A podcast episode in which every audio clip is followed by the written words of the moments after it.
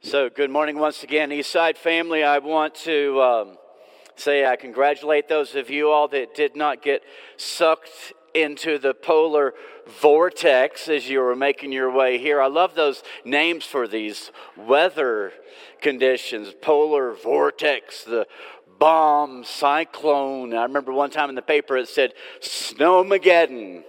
So it sounds like something you'd read in the book of Revelation about the apocalypse. And so glad some of you guys survived it here, and we're glad the rest of you are here via live stream. Those that are here and have their children with them, um, went ahead and took them, it looks like. But if you're here and you're wondering What's that sign say on the screen? If you have a child two years old through second grade, you can take your children in that direction to junior worship. The rest of you, I would ask that you take your Bibles and turn to John chapter 6. John chapter 6. A couple of things I want to mention. One of them that I forgot to mention as I was introducing Rebecca and Elijah. Michael and Rebecca Mullen, they're actually not just having Elijah in their home as their foster child, but they're in the process soon, I think, of adopting Elijah. So if you want to be thinking about what to pray about, that's something to be praying about. Another thing, we are really, really blessed to have people join us in different parts uh, through live streaming. One of the people that is very means a lot to me and Karen is Karen's cousin in a beautiful little village called Killaloe, Northern Ireland, just south of Belfast. I've been there many times. And Roberta Adair is with us almost certainly certainly, because she's been with us for like ever since COVID hit, every Sunday, and she is Karen's cousin. Roberta is with us this morning, but she's carrying a heavy burden. Her niece, Ashlyn, died suddenly on Jan- unexpectedly on January 2nd. So, Roberta, not just from me and Karen, but from your family here in Colorado Springs, we love you, we care about you, we, we hurt with you, and we are praying, certainly, indeed, for you. John chapter 6, verses 1 through 15. I decided that since today was the day when we were blessing the children of our East Side family, that I decided to pick a story of a child. It's a story of a child that wasn't blessed necessarily, but it's a child that Jesus used to bless others. And from a little boy in this story that we're going to see this morning, there are some really powerful, valuable lessons that we can learn to help position us as we're now entering into the new year. With the exception of the resurrection, in this passage, we see the only other miracle that is repeated by all four of the gospel writers. So the fact that God repeats this four times tells us this is something, there's something here he doesn't want us to miss. Let's enter the story. I'll be reading in chapter 6 and verse 1 from the English Standard Version, the ESV. After this, Jesus went away to the other side of the Sea of Galilee, which is the Sea of Tiberias, and a large crowd was following him because they saw the signs that he was doing on the sick.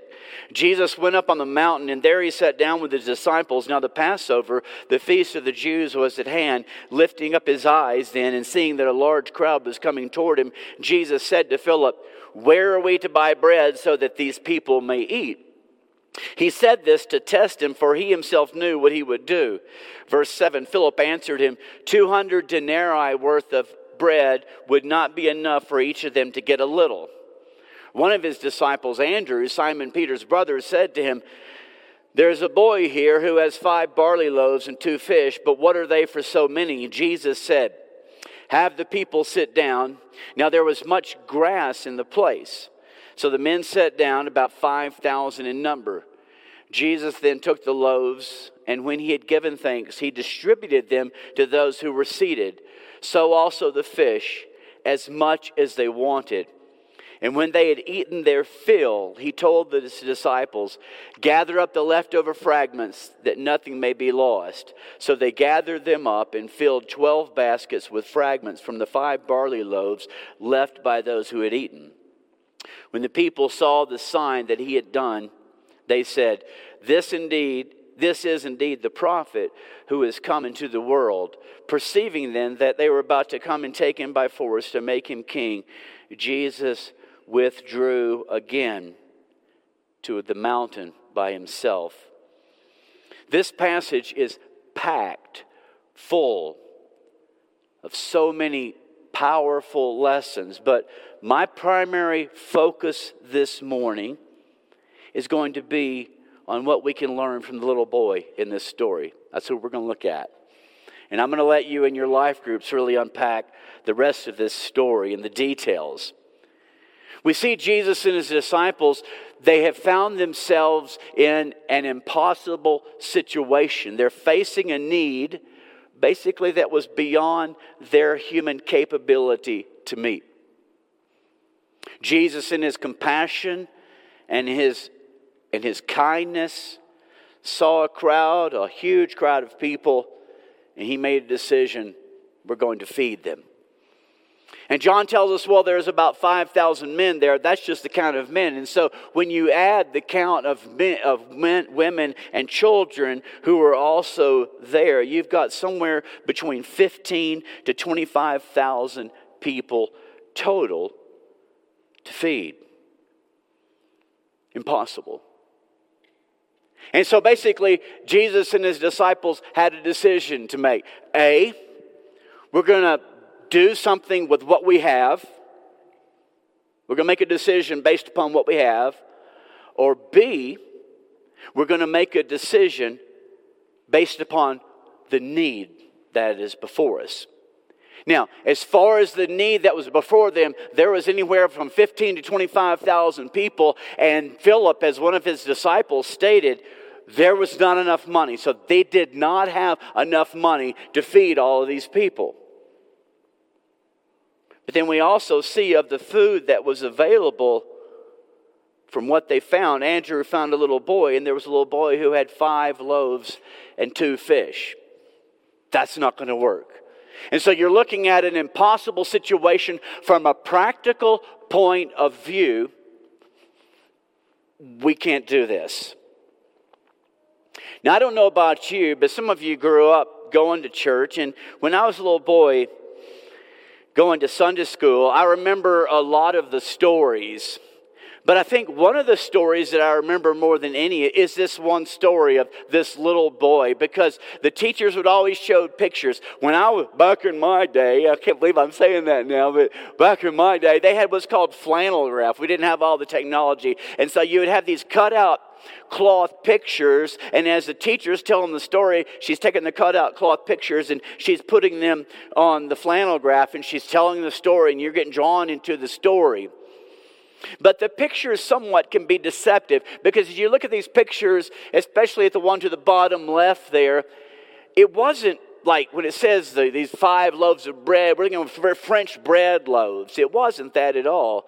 John tells us that these were barley loaves, which doesn't tell, tell us much, but barley loaves, it was more likely something that would be similar to our current day crackers. And barley was the lowest quality of food. And so, if you're eating barley, that means this is a person in poverty. And so, that tells us something about this little boy. He brought two fish along, and typically, typically the fish were for the purpose of giving a little bit of flavor to the bread. But my trouble, just look at those pictures when I was a little kid. I would think that is nasty. What mother who loves her children or her child is going to send him with a lunch with two fish that look like that. You think about it, kids. Most of you go to school and you, you have a nice little lunch box like this, and you're just so excited. What did mom fix me today for lunch? Is it a roast beef sandwich? Is it a ham sandwich? Is it some Twinkies? Or is it maybe. Um, uh, some fruit snacks or anything, and you open up your lunch bag, and what if you were to pull out a, like a whole fish with a head and eyes on it? That's the best mom ever. And yes, this is a real fish. So I'm a little kid following this story, and I'm going, fish sticks? Maybe with tartar sauce. Go back, go back a little bit there to the other picture. But I'm looking at these pictures and I'm sitting there going, they still got the heads on them. There's still the eyes on them. There's still the scales on them. I'm even wondering if they've gutted. This fish has been gutted, but they have have they even gutted this fish that my mother gave me? And you kind of look at the one, especially here on the right side. The fish still look alive and they're smiling. I mean, I'm into sushi, but I don't want it moving on my plate. You know, you need to you need to kill that.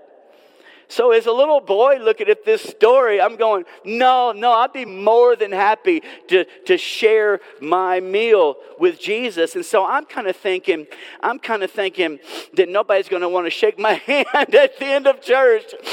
Um, I'm kind of thinking probably if there were a 21st century equivalent, it would be like looking in your lunchbox and finding these beautiful fish, a can of sardines.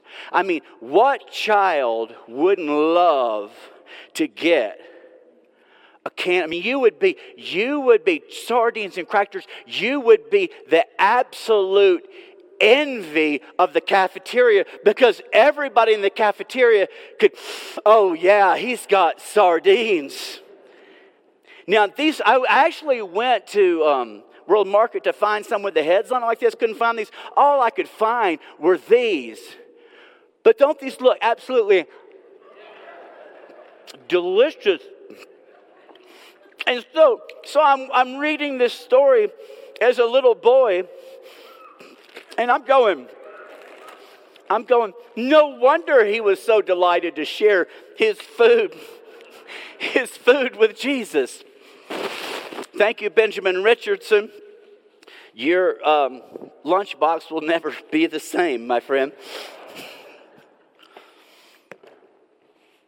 I think the problem that we have, that I have with this story, is that I'm looking at this story through my 21st century eyes. But for this little boy, this was a good meal. For this little boy, oh yeah, I forgot to tell you something. When Karen and I when Karen and I were at, um, oh, that's just disgusting. The fish are coming out of my mouth. Karen actually found these sardine packs at, at, at, World Market. They're chocolate sardines, not chocolate covered, but just chocolates, okay? To you kids, 12th grade and under, if you want, I've got 30 of these. You're more than welcome to get come and get one afterwards. I don't think they're chocolate covered sardines. But the implication from this story it wasn't like, ooh, sick, you can have this. This is, this is what he had. This is the, the best that he had. It, you know what? It kind of like reminded me of the story, and Mark and Luke tell the story of the precious widow who, in her, in her temple, what are you bringing up? Cracker, crackers? Uh, well, thank you. I've got, I've got, well, I've got crackers. Uh, yeah, sweet a sweet young man decided to give me crackers as well. So that's what a visual illustration. Thank you, Henry, for these crackers to go with my wonderful um, fish.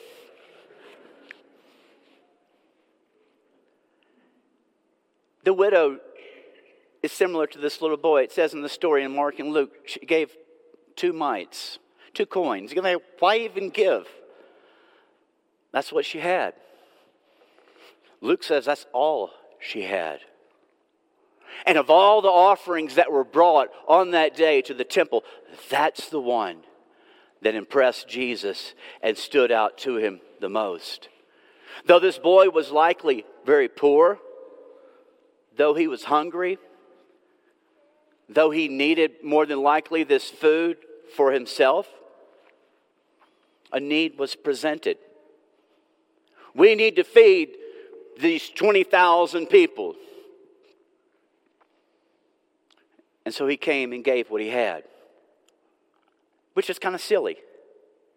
He was not he was not mature enough. He was not experienced enough. He was not wise enough to realize that what he had to give was too small and insignificant. It couldn't help at all. He just gave what he had, in his childlike faith. Now, Andrew, one of Jesus' disciples who actually found this little boy in the crowd.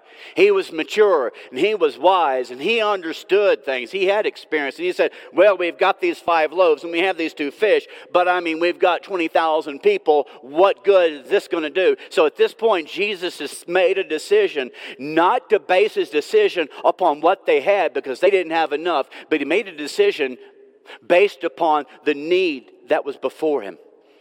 And so he took what this little boy had to offer. And here's what's really interesting. In verse 11, it says, He took the bread and the fish and he gave thanks. And you think, well, that's kind of weird. Think about it. Dear Lord, thank you for these five little pieces of bread and these two fish with which we're going to feed 20,000 people. That almost sounds sarcastic but it wasn't. It reminds me of a story. Maybe you've heard of George Mueller. He's a very famous man who was a Christian minister in, in England back in the 1800s. And he ran an orphanage, and there were about 300 children in the orphanage. And, and the story is written and told that one morning, the children got up, and the, and the house mother said to George, She said, Look, the kids are dressed, the kids are ready to go to school. We have no food for breakfast. And George Mueller said, Have them sit down at the tables. So they sat down at the tables, and he gave thanks for their food, but they didn't have any food. It's kind of like what Jesus is doing here. Thank you for what we have that's going to feed all these people. It's not going to happen. He gave thanks for this food that they didn't have. And as the story goes, it's written a few minutes later, a baker knocked on the door. He had baked way more bread than he realized he needed, and he donated it to the orphanage. A few minutes later, another knock was at the door. It was a milkman. His milk cart had broken down right outside of the orphanage. And he realized there's no way I'm going to get this fixed and this milk delivered. It's all going to spoil. And so he donated 10 containers of milk. And all of the children in that day had their breakfast to their full and went to school. And you're thinking, Hmm, is that true? How does, how, does, how does that happen? It's the work of God. And so you see a, a, a similar story here with Jesus. In faith, he gave thanks. And with five loaves and two fish, what this precious boy gave, he fed this multitude of people. And here's what I'm thinking I'm going, how did that look? Like, how, do you, how, do how did you do that? Like, you got five loaves and two fish, and you're handing out, is it just multiplying in the basket? I don't know. But you see, it's a miracle. Miracles defy human explanation. So I said to you as I began that we're looking at this story to help position us as we enter into the new year. So let me explain what I mean by that. At this time every year, for the sake of transparency, we present to you, the church, our annual budget. This would be our annual Eastside 2024 budget. We do this, but we believe it's really important. As a matter of fact, next week you can get paper copies if you would like one. We don't have them ready for you today. We want you to know. I wonder where that money is going. We want you to know where it's going. There are to be absolutely no secrets here regarding the finances. And so this year, as the Finance Committee and the Governance Council gave to the elders the budget they put together, our elders were basically faced with the same thing we see in this story. They were faced with a decision, eh? Are we going to make a decision based upon what we have, what has been donated, and what we expect to be donated from historical trends? They can make a decision. That's a practical decision. Or their elders can make a decision based upon the needs that are before us. And like Jesus and his disciples in this story, as we were talking about, it's like, well, this is impossible. When we look at the missions that are a part of this church family, when we look at the ministries that are a part of this church family, when we look at this facility that is an incredible instrument where God is doing so much here, and we look, at what, who we are and what we have to offer, we're standing before something much greater than we are. And then you just back up a little bit, and we know that as this is a mission that was given to us by Jesus, is go and make disciples of all nations. Well, how many people are we're talking about? We're talking about seven billion plus people. And so we're standing before an incredible impossibility. There is no way with who we are and what we have that we can meet these needs. It just can't happen. We only have five loaves and two fish, and we've got 20 some odd thousand people in comparing it to this story. But I have been doing this now for a number of years, and I have been to many finance committee, elder, minister, governance council meetings. And I find myself not reacting with the expression as they share, we need this, we need this, we need this, we need this, but we're only getting contributions like this. I don't respond with, oh my goodness, the sky is falling. What are we going to do? And this is really true. This is not just me making up a nice sermon here. I find myself constantly asking very similar questions that I ask as I read this story in John chapter 6. I'm reading this story in John chapter 6 and I'm going, like, how, how did he do that? How is this, how is this looking? How is this happening? Same thing when I look at our church, honestly. We're not a mega church. But for a church our size, my head sometimes spins at the things I see that God is doing through this church family through our ministries and through our missions. I, I, I, was just over the holidays, I was going, seriously? Did this happen? When I saw the amount of food that was given by our church Eastside family for the Thanksgiving meals for families that didn't have it for Thanksgiving. And then I saw an amount of money that was donated and given here that was went to Mercy's Gate for Home for the Holidays, which is helping people who are facing eviction stay in their homes. If they didn't have the money, we donated it. And they're in their home today, not outside, because of what God did through this church family. Actually, I'm privy to some inside information at Mercy's Gate. Our church donated more money than churches five and ten times our size. How did that happen? And then I'm sitting there looking, I get to see things maybe a lot of you all don't. We got members in our church who are going through really hard times, whether it be with their rent, with their mortgage, or whether it be their car payments, or with the medical expenses. And I see our church family members giving abundantly more than even these family needs are in our own personal church family. We're seeing many go to um, and serve full time in mission works. We're seeing part time mission works in South Dakota, Zambia, Angola, Guatemala, and Mexico, all through what is happening through our small congregation. And then I look at our children's ministry. I look at our student ministry, so active, offering so much. And I just find myself asking, like I do with this story, how is this working? And I really, and I, am serious, I have no other explanation other than this is a miracle that defies human explanation. It is the working of God to take the little that we are and the little that we have to offer and multiplying it for the needs at hand. And so, as a result of God doing that in the past, our elders made a decision, our shepherds made a decision this year not to make a decision with our budget based upon what we have and can do, but based upon the needs that are before us. Needs that are larger and greater than we are, but they're not larger and greater than our God and His proven faithfulness in the past. Now, what's important for us to notice in this story is that Jesus could have done this without the disciples, and He could have done this without the little boy. he really didn't need five loaves and two fish. He could have just snapped his finger, and we know the stories in the Old Testament manna and quail could have fallen from heaven. Everybody's full.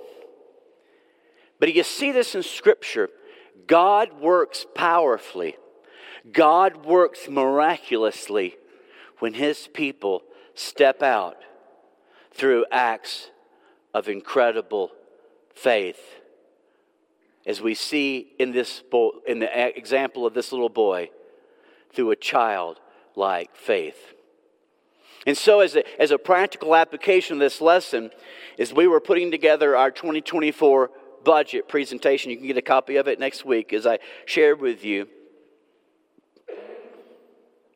We came upon three acts of faith that we are asking for you to consider as we look at the needs that are before us in 2024.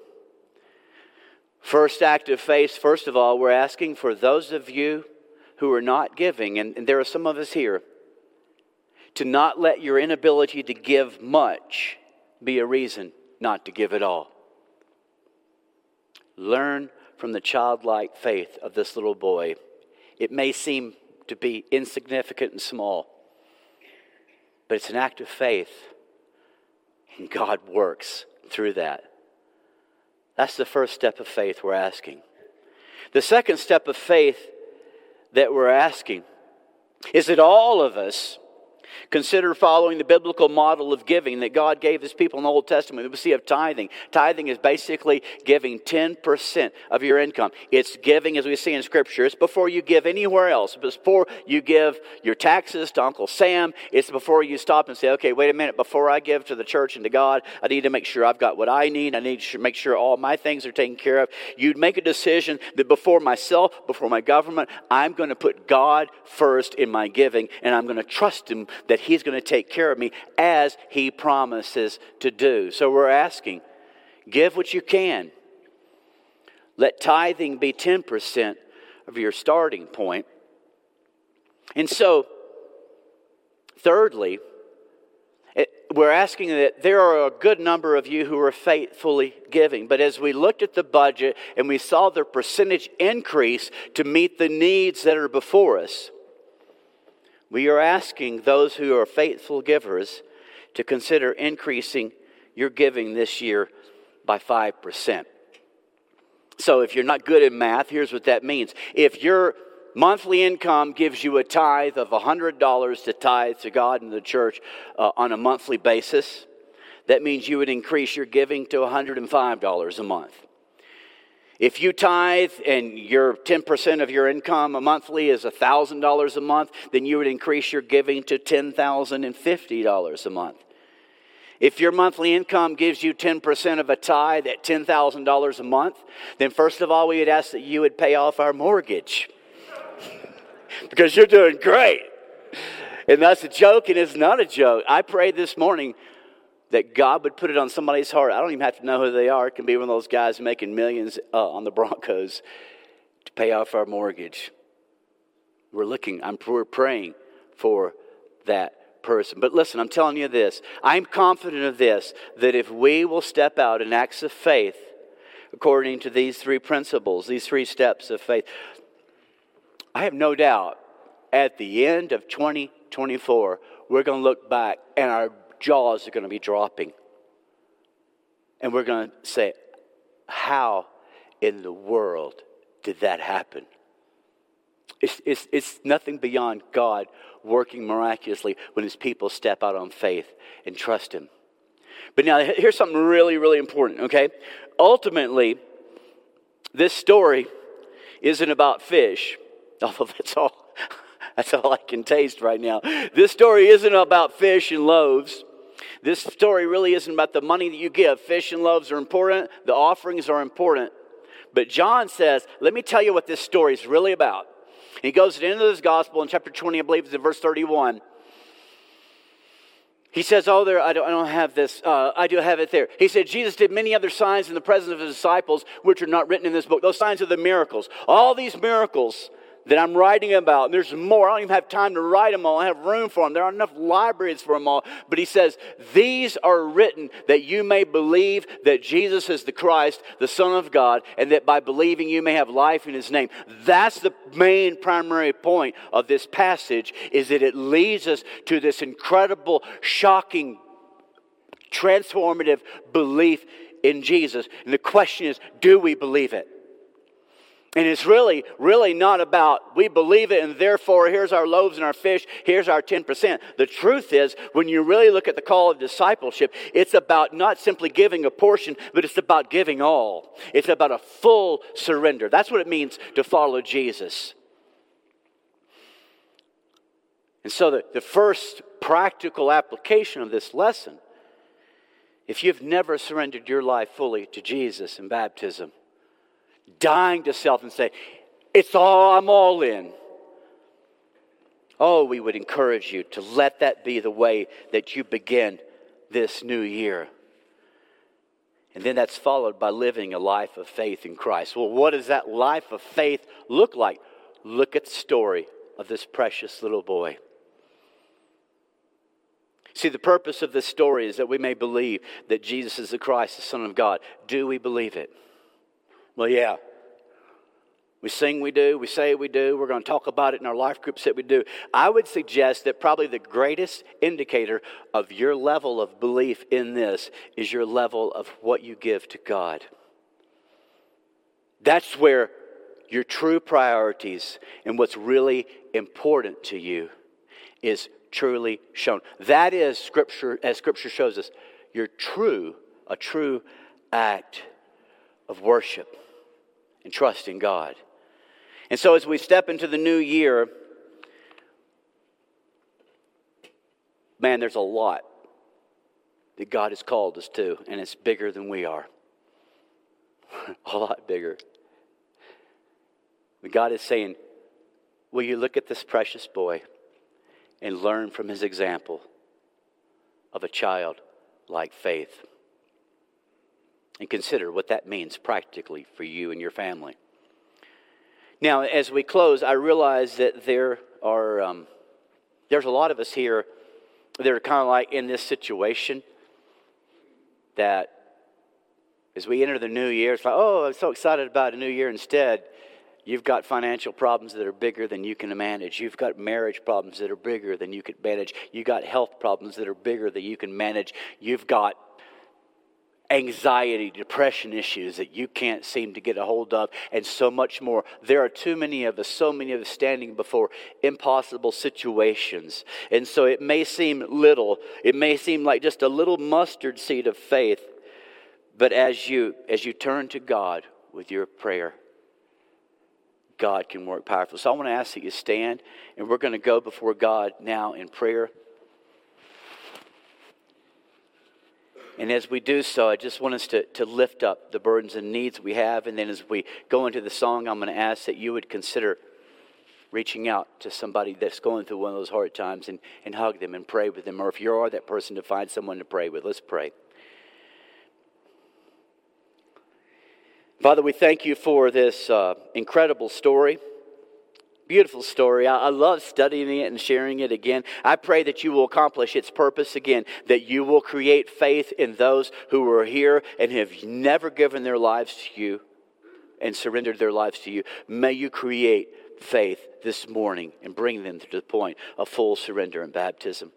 I pray for the rest of us that you will renew us in our faith, Lord God, fully and completely. And I pray, Father, that you will show us as we stand before. What an honor, what an honor that you have given us to be involved in so many different things, in thousands and thousands and thousands of people's lives that are beyond our capability to meet. But you have an incredible way of working through us. Show us, Lord God, what that looks for us practically in our giving. Father, we come before you now personally with our lives. We offer up to you in this quiet prayer the needs and the burdens that are before us.